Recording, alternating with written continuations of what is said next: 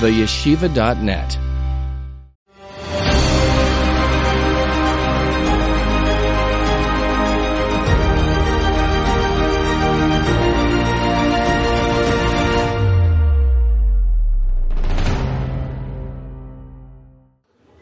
Wow, Shavua Tov, a good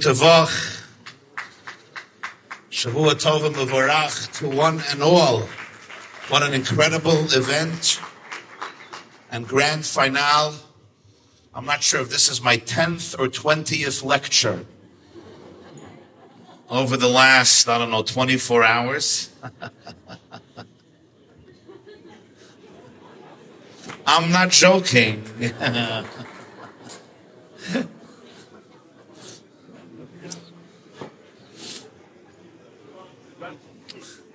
so, this fellow is sitting in the lounge in the airport, sipping a nice coffee, reading the newspaper, and he sees profile of a woman who was actually dressed as a flight attendant, and she's making herself a cup of tea, and he takes a quick look or glance, and he likes what he sees.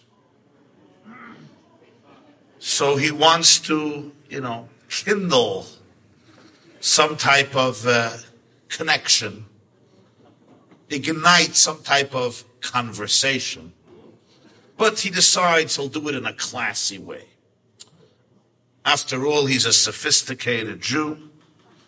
He likes to do things classy, style, and fashion. He's not just going to want to say, he's not going to tell her, you want to talk to me? No. So he decides to actually use the motto of the airlines, the slogans of the airlines, trying to guess which airline she works for. So first he assumes she's probably United. So he turns to her and he's like, fly the friendly skies of United. She takes a look and gives him a really dirty look. So he thinks to himself, okay, it must be American. We know why you fly. We're American Airlines. Another dirty look. He thinks she must be JetBlue. He's like, comfort first. Another really dirty look. It's like, okay, Delta. We aim higher. She turns around. She says, Do you know you're a sick man? You're insane. You're crazy. You're obnoxious. You're rude. You're repulsive. You're abominable. And you're disgusting. He says, Ah, El Al.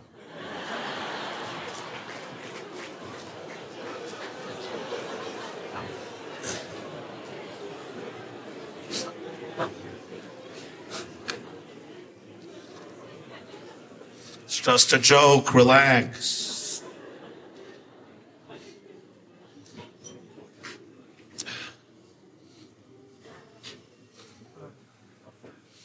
We are known as an argumentative people.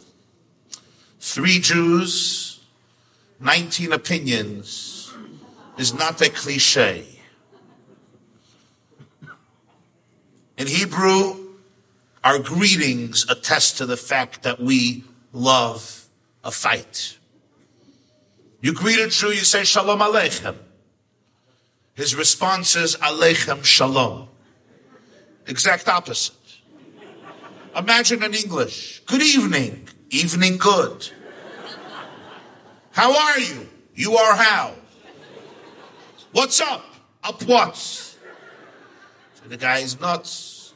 But in Hebrew, we do it all the time. Shalom Aleichem. Aleichem Shalom. Why not Shalom Aleichem? Shalom Aleichem. Answer, because when two Jews meet, even as they greet each other, they have to disagree. Shalom Aleichem, nah, you got it all wrong. It's exactly the other way around. Now that we established that we know how to argue, now maybe we can have a peaceful conversation. There's a fellow, you may have heard of him, a great Kabbalist. His name is uh, Jackie Mason. Uh, he's the guy who repeats most of my jokes. So he once said, he once told me, he says, when two Jews meet, if within three minutes they don't establish a family relationship, one of them is not Jewish. Your mother-in-law's first cousin is somehow connected to me, but there's a relationship. I would add, with two Jews meet, if within a few minutes they're not disagreeing, one of them probably is not Jewish and needs to convert.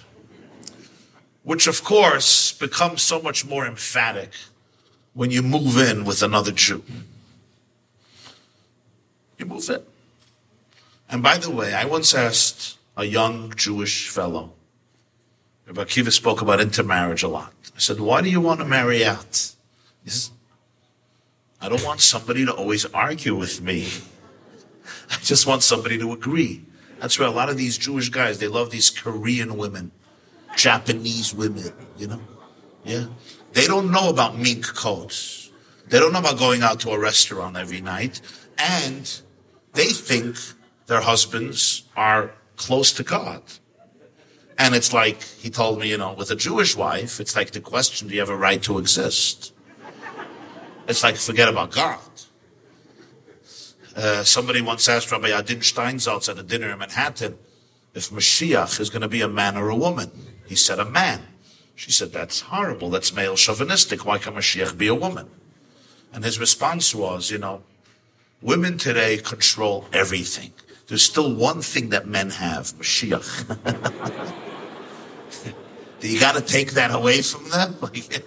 Just let them have, hold on to that, to that one little thing that Mashiach is going to be a guy. Come on.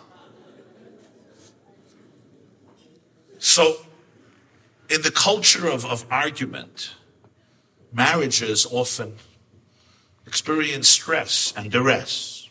So here's a little Jewish trivia. You know, Emet is about education. So let's do a little Jewish trivia, okay? And whoever knows the answer gets an extra. I'm not going to tell you what. Where's the first time the word love, the word love, ahava, is mentioned in the Torah? the first time love is mentioned. Somebody loves somebody else. Avram and Sarah, you would think so, but it doesn't say anywhere that I'm sure Abraham and Sarah loved each other. It doesn't say it. That's the sixth time. Rachel and Yaakov, good answer, but you're going to number six. I'm looking for number one. Yitzchak to Rivka is number two. I'm looking for number one. Very good. Very good. Extra sushi for him.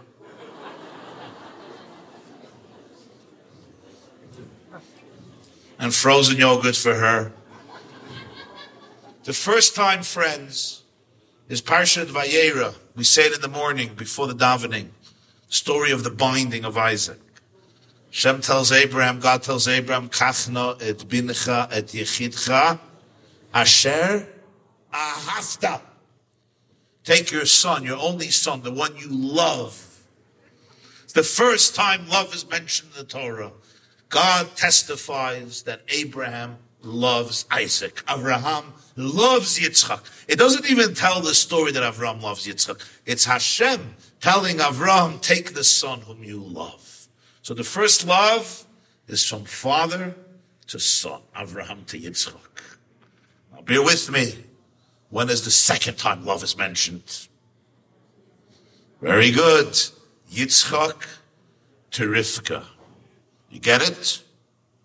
You see what's happening? Who is the first one who is loved? Yitzchak. Who is the first one who loves? Yitzchak. Avraham loves Yitzchak. Yitzchak is the first recipient of love. And then he goes ahead and he loves his wife Rivka. That's the second love. What's the third time love is mentioned? Very good. Very good. Rivka loves her son Yaakov as Yitzchak loves his son Esau. And then you move on, and Yaakov loves his wife Rachel. So you see, he who is loved is capable of loving. Yitzchak is loved, he can love Rivka. Rivka is loved, she can love her child. Her child is loved, he can love his wife. He or she who is loved is capable of loving others. But what if you're not loved? It's hard to love others. You don't know what it is. And here is one of the greatest issues that so many couples have. And it reminds me of that anecdote. There was this fellow. He was a real, he was a real not Bukharian type of character. Okay? I'm not going to tell you what he was, but he wouldn't fit into the culture. Over Shabbos, I fit in not badly, but he would not fit into the culture. I'm not converting, but I fit in not badly. Georgia, not too far. Uzbekistan, I come from Georgia, Kutayis. Kutayis and, and, and, and uh, Bukhara and Georgia, not too far, but boundaries, which couples need to. So this fellow, you know, on planes, there's aisles, windows. He calls up the airline. He's flying on Swissair, and he wants to fly, and he arranges for himself an aisle seat. An aisle for him is very, very important. And he was a Swiss fellow too. A week before he calls up again to confirm he has an aisle seat. Yes. A day before he calls up again. Yes. An hour before he leaves the airport, he calls up again to confirm he has an aisle seat. Imagine the horror when he gets onto the airplane. He comes to his seat and he has a window seat.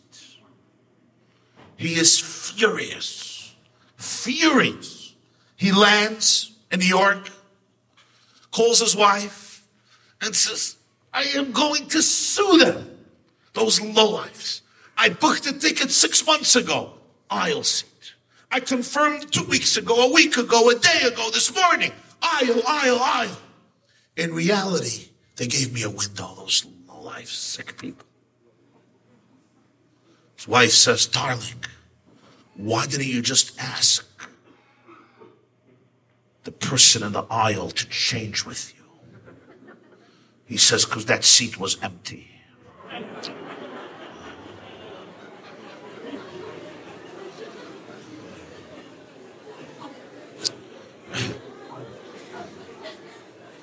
See,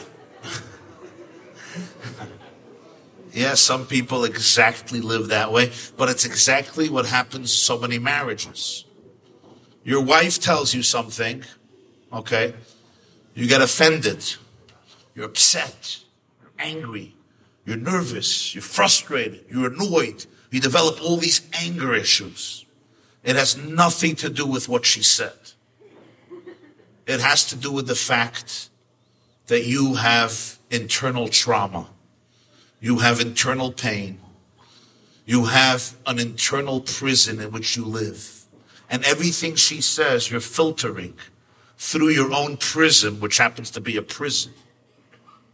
Everything she says, you're taking, not everything, but many things you're taking the wrong way simply because you're hearing what you're capable of hearing based on your own past experiences. She is triggering emotions in you that have nothing to do with what she is saying or feeling. They have to do with the fact that you were never loved and therefore it's hard for you to believe that somebody loves you. And therefore, when your wife tells you something, especially if it's criticism, and if she's a Jewish wife, she's doing that. What you're hearing is not, I love you so much, I cherish you, you're the best of the best, but I want to share my feelings with you. What you're hearing is, somebody is mixing into my life, somebody's judging me, somebody doesn't like me, somebody wants to repress me, somebody is jealous of me, somebody can't deal with me. And conversely, sometimes when you're speaking to your wife and she is triggered, the greatest gifts we can give ourselves as couples is to be able to identify those triggers, to be able to say, whoops, I'm triggered and it has nothing to do with you. It got to do with me. When a couple can start having that conversation, you have just triggered me because of my fears, my pain, my insecurity, my past, my trauma, my luggage, my proclivities, my instincts, my baggage. Or you have been triggered because of your baggage instead of arguing whose baggage is greater. When you could take responsibility for your emotional responses, that's when your insecurities become a catalyst and a springboard and a pedestal for deeper love, for deeper relationships. Because that which should separate you actually now brings you closer. Because when you can tell your spouse your vulnerabilities and speak about these fears and these insecurities, that's what makes a relationship very powerful because it connects you in your weakest, weakest link. Yitzchak could love fully because he was loved. Rivka can love fully because she was loved. And those of us who never felt the taste of love, how many of you experienced in your life real love, unconditional love? You don't have to all raise your hands simultaneously. But those who did not, you don't know what it really means. You don't know how to receive it. You don't know how to give it. You don't even know how to accept it. And you manipulate it in your own mind. You know what you got to do? We got to work very hard on ourselves to discover the love that we have to ourselves and the love that Hashem has to us. Ahavat olam ahavtano. Or as King David says, my father and mother abandoned me and Hashem took me in. Ki avi ve'imi azavuni v'Hashem yasveni. Now, it's a very interesting thing because marriages in America are not growing. They're decreasing. The divorce rate accelerates. Fights and fragmentations in homes are very, very powerful. And people often ask me if Yiddishkeit, if Judaism, if tradition stops divorce and creates happy marriages. And the answer is no. Religion, Judaism, they don't create happy marriages. It's people who work on themselves who create happy marriages. However, Judaism creates a lifestyle that is conducive for people who want to have a good marriage to be able to have a good marriage. There are people who keep Shabbat and do all the mitzvahs, and they have horrible marriages. You know why? Because they're babies. They're immature babies. And they're not ready to deal with their demons and skeletons. So it's not like if you keep Shabbat and you put on tefillin and you go to shul for mincha ma'ariv, suddenly miracles, your marriage becomes a beautiful marriage. It's not true. Some Jews are running away to shul because they don't want to be home. It's a great excuse. Mincha, mincha, ma'ariv, daf yomi, Where are you going? Work out the issues. Religion, religion could become an excuse for everything. That's the fact. If you're not a mensch, you know what a mensch is? They say a mensch in Bukhari. Okay, I, I, it wasn't for me, it was for you. I don't care how religious you are. If you're not a mensch, nothing is going to help. You know why? God will become part of your abuse. God will become part of your dysfunction. We have to work on ourselves. You have to refine your ego. I have to challenge my demons, skeletons, trauma, fears. That's what Judaism is. That's what Torah is. I have to make a puncture in my fears, my insecurity. I have to feel wholesome. And then the lifestyle of Judaism becomes conducive for a couple that wants to grow. And when somebody can live that way, then even today in 2019, you can have a beautiful, stunning, amazing, romantic, affectionate, incredible, real Bukharian marriage. And you know, my friends, and the fact remains, and the fact remains, that so much of Yiddishkeit, of Judaism, is built around the structures. It creates the structures that allow for relationships, for communication. Take the miracle of Shabbos. The miracle of Shabbos when he can't use his iPhone for 24 hours the miracle the miracle of Yiddishkeit that allows people to sit with themselves, to be introspective, to spend time on focusing on higher values. The miracle of mikveh, which allows space in a marriage. I was speaking in San Francisco about mikveh, about uh, relationships. Interesting. And uh, so they asked me, what's the strange thing that Jews do, you know? So I said, listen, there are two types of marriages. There's a fire marriage and there's a water marriage. The difference is this. You could raise your hand when I describe yours. Fire marriage is fire, nuclear energy. Nuclear energy. But when you get into a fight, oh my God, it's explosive on every level. And then there's a water marriage. Uh, uh, uh, Costco, I call it a Costco marriage. Just calm, like, yeah, it flows like a nice river, a lake, you know. No major explosions. And the positive or the negative. It's like a friend, you know. It's like a business friend. Every couple I know wants both. Every couple I know, you want fire, passion. You also want water, calm, relaxed. There's one problem. Nobody in history ever invented a method to bring together fire and water. If there's fire, there's no water. If there's water, there's no fire. What do you do? Came the Torah three and a half thousand years ago, and God said, I'll tell you how to do it. Two weeks, fire. Two weeks, water. Two weeks, fire. Two weeks, water. Two weeks, I want to see the fire. Think Iran is going nuclear? But two weeks, I want the water.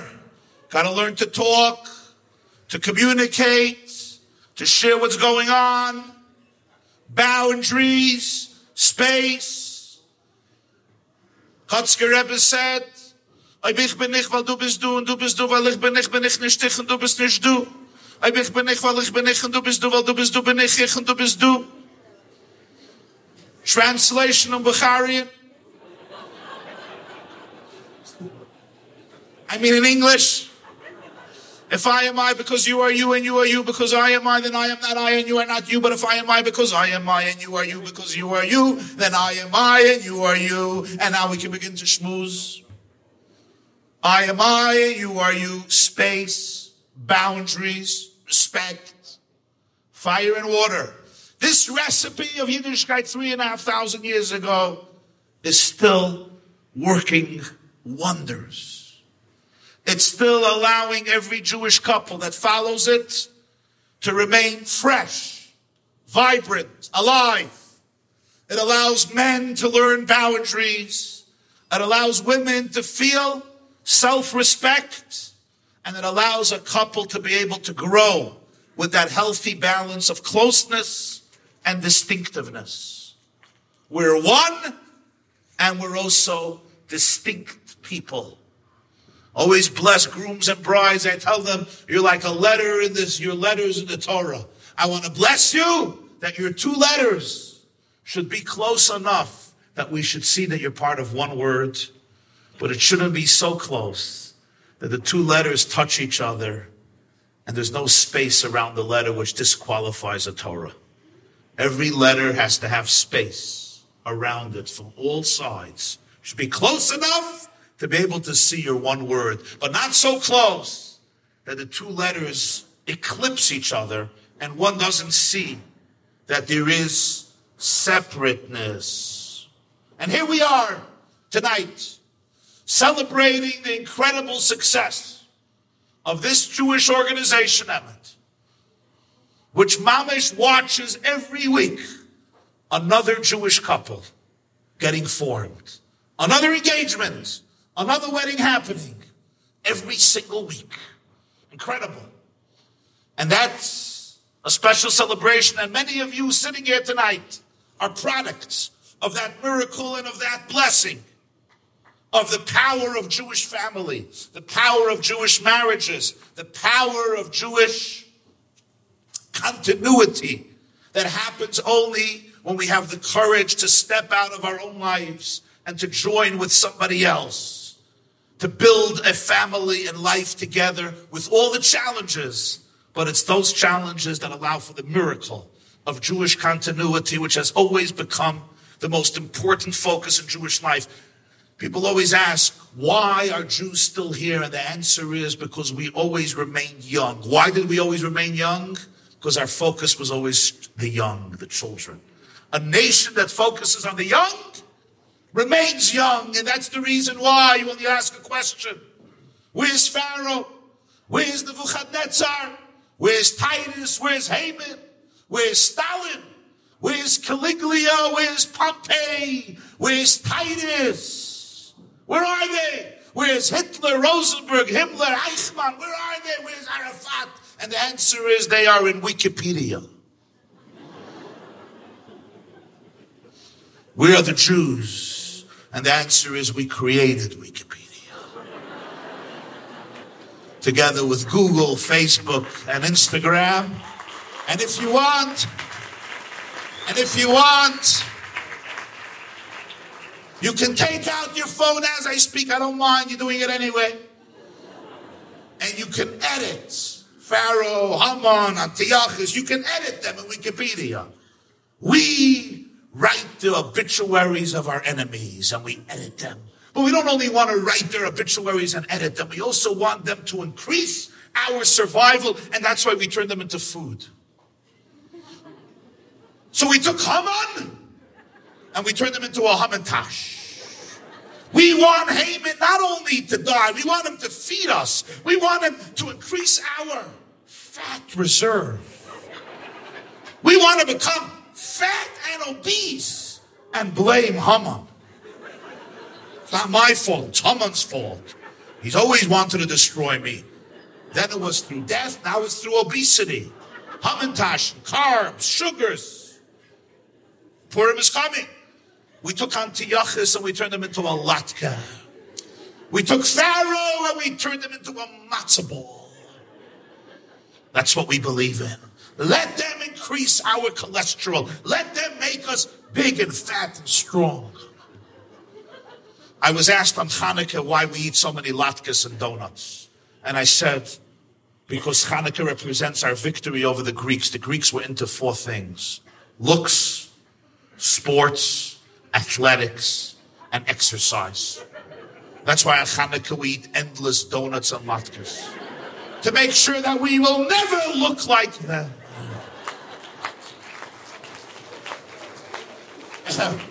I didn't know how right I was till I had Bukharian food this Shabbos. So this is how it worked. This is how it works. I grew up in a home. Two courses, three courses. Four courses is already beyond. Okay, I came very hungry to Queens. I was starving, yeah?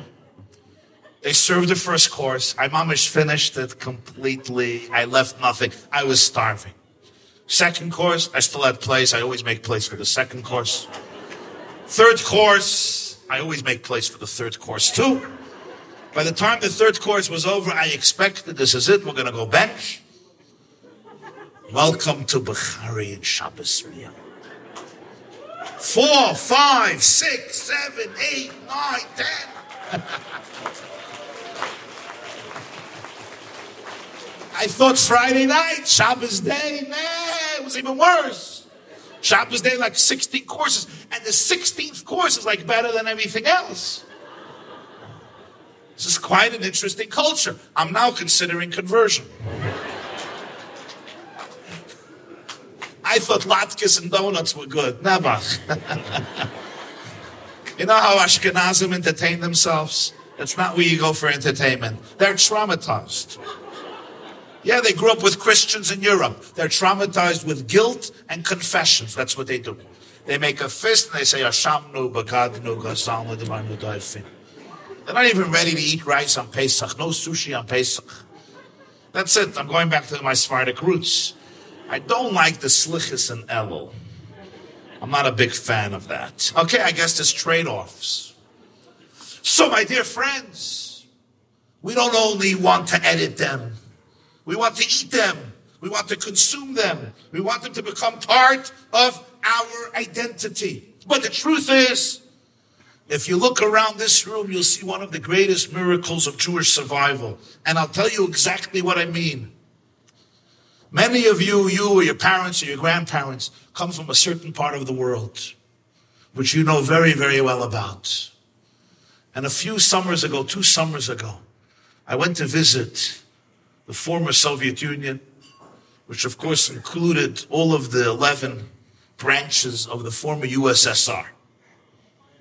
And I experienced this incredible feeling. The incredible feeling was exactly this. Yeah. It's Hanukkah, and there's a menorah in the Kremlin. And there's two, three thousand people observing the kindling of the menorah by the rabbi, singing Maoz Tzur Yeshuati, lighting the menorah, a few yards away from the mausoleum where they lay the two corpses of Vladimir Lenin and Joseph Stalin. And I'm thinking to myself how they must be turning over. I'm not going to say in their graves, but how they must be turning over in the Kremlin. Lag BaOmer, 5,000 Jewish kids marching in the Kremlin, screaming Shema Yisrael, Adonai Eloheinu, Adonai Echad, in the center of the regime, which made its focus for 70 years to obliterate every last vestige of God every last vestige of Judaism, every last vestige of Torah. There was a communist teacher, a communist teacher who turned to her class and she said to them, Do you see the building outdoors? They said, Yeah. Do you see your nose? Yeah. Why? Because it exists. Do you see the classroom? Yes. Why? Because it exists. Do you see my eyes? Yes. Why? Because they exist. Do you see the door? Yes, because it exists. Do you see the floor? Yes, because it exists. Do you see God? No. She says, you know why? It doesn't exist. Silence in the room. A Jewish kid gets up and says, friends, comrades, do you see our teacher's nose? Yes, because it exists. Do you see her forehead? Yes, because it exists. Do you see her cheeks? Yes. Do you see her brains? No. You know why? Because they don't exist. The other day, there was a Russian history teacher in a Chabad school in Ukraine. Okay, listen to this. And she, she was a commie. And she says to the students, what's the most important event of 1799? So one of the boys, Chabad kid, he raises his hand and says, 1799 is the year when Rabbi Shneur Zalman of Liadi was liberated from prison. Teacher went crazy, ballistic. Said, really? That's ridiculous. 1799 is the year when Alexander Pushkin was born. Pushkin was born. The greatest poet in Russian history died from a duel at the age of 36. Boy looked at her and said, Pushkin. I'm Pushkin. 1800, 1805, 1810. She turns to the class. What's the most important event in Russian history? 1812. The boy says, Pushkin's bar mitzvah. when you think about, when you think about what happened in that country, Stalin in the 30 years from 1924 when Lenin died to 1953, March, Purim, when he died. Close to 50 million people were killed. Judaism was uprooted. And every normal Jew felt it's the end. And seven decades later, seven decades later, you go back to that place and you see hundreds of shuls, camps, programs, Jewish events. And then you come here tonight And you see that people who left that country, left Uzbekistan or other regions of the USSR, and came here, and Yiddishkeit is living and breathing and vibrant. I ask you, my dear friends, if this is not a miracle, what is a miracle?